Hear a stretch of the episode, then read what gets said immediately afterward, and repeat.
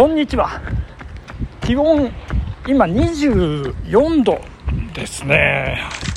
えー、秋です。秋が深まっております。そして今日もいい天気でございます。素晴らしい、えー、時間がですね今16時をちょっと回ったところということでえー、今24度と申し上げましたけれども走り始めた時はなんと28度あったんですよね。でこれ走ってるうちにいやーなんかね28度にしてはなんか汗も出ないしあのまあ多少出るんですよ。多少出るんですけどいやーなんかね意外とそうでもないな。やっぱり秋だなと思っていたら今見たら24度というね。やはりこう日が陰ってくると陰ってくるというか日が西に落ちていくとどんどんどんどんこう気温が下がっていくというやっぱり秋なんですねということでございまして。で今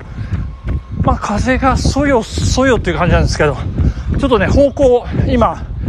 帰り自宅というかねあれか、あの家路に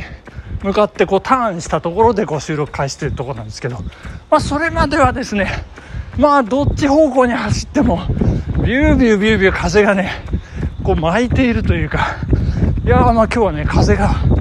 強い、まあ、そんな日なんでございますけれどもいや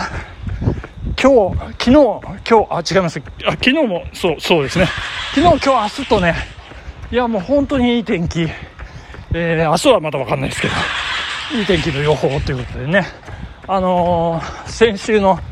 3連休、えー、初日2日目雨でございまして3日目はカラッと晴れたんですけどもまあ農家の方ねあの稲刈り、えー、その2日間でやる仕事を1日でこう最終日にこう詰め込むというような方もなんかいらっしゃったようなんですけれども、あのー、大変な思いされましたね。で、今週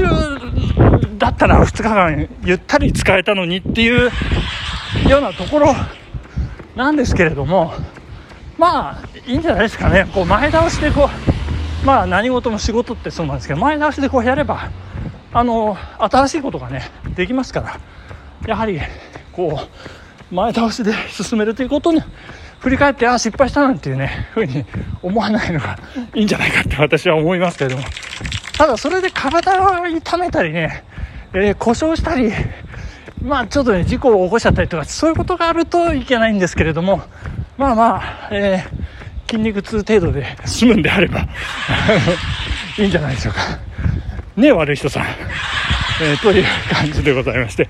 えー、本日ですね、私の家の近所の、えー、信州大学教育学部附属長野小学校で運動会があります。いや午前中ね、見てましたら、いや復活してますよ。密が復活して。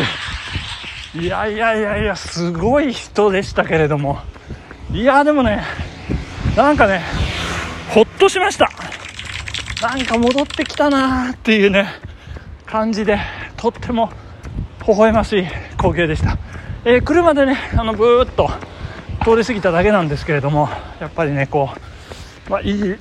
えー光景でしたねもう遠くからちょっと車をちょこっとだけ止めて、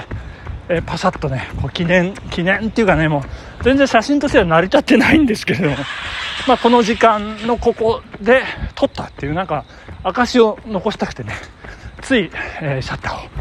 切ってしまいましたというところでございまして。まあそんな秋の週末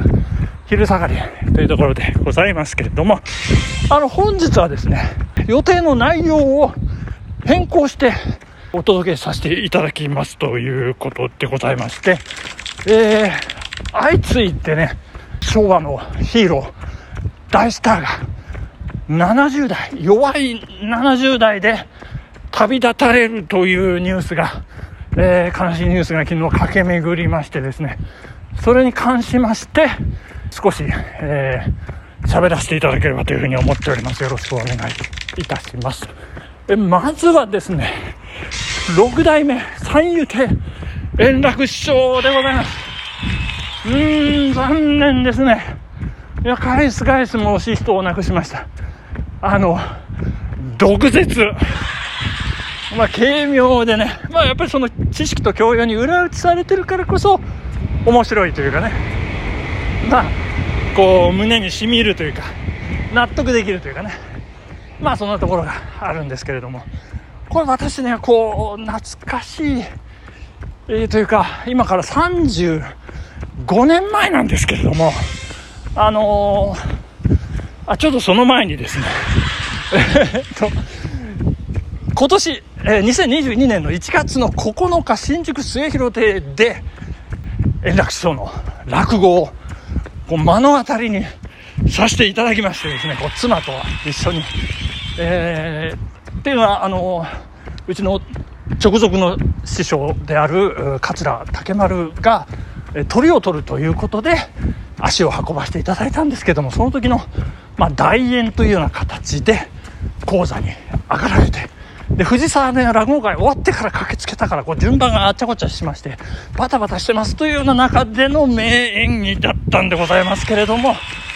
いや見といてよかった。見といてよかったというか見れてよかったというねもうこれ多分多分最後だろうって私いや思いながら実は見てましたけど。いやそんなこと言っちゃいけないんですけど。だけどまあ現実としてねもうそう長くはない長くはないって言っちゃいけないんですけど。いや、本当にね、ちょっとね、角度を変えると、本当に悲壮感たっぷりな講座だったんです。だけど、まあ、名人芸とね、私、あの、1月10日配信を皆さん聞いていただければと思いますけど、そこの、毎日走る男のラジオで、こう、とうとうと語ってますけど、その時はね、もうこれで最後っていうところまでは喋らなかったんですけど、今思うとね、本当にそんな気持ちで、もう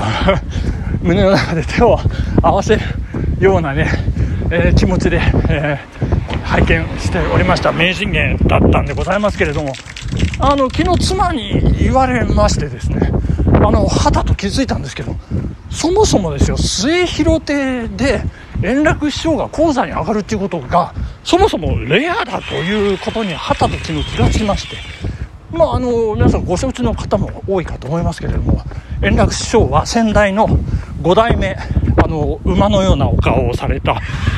円楽師匠ですね。5代目円楽が落語協会を飛び出して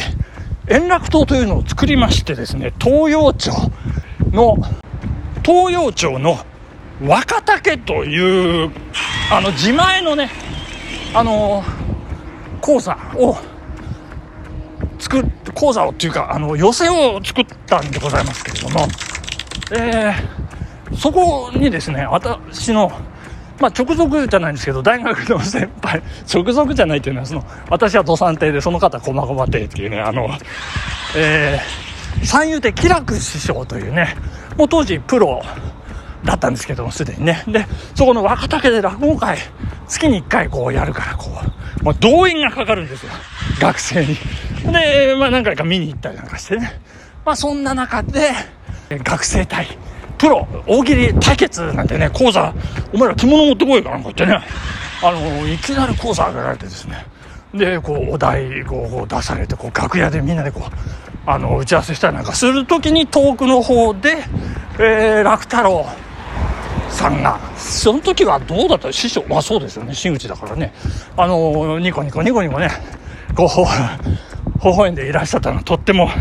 印象的だったという、えー、惜しい方亡くなってしまいました。昭和が遠くなっていきます。円楽師匠安らかにお休みくださいということでございまして。そして one two three あれ123だったかな？ダーのですねアントニオ猪木さんも旅立たれてしまいました突然でございますいやー残念ですまあこれもなんですけどもえー、今から10年前のですね、後楽園、えー、東京ドームシティの東京ドームホール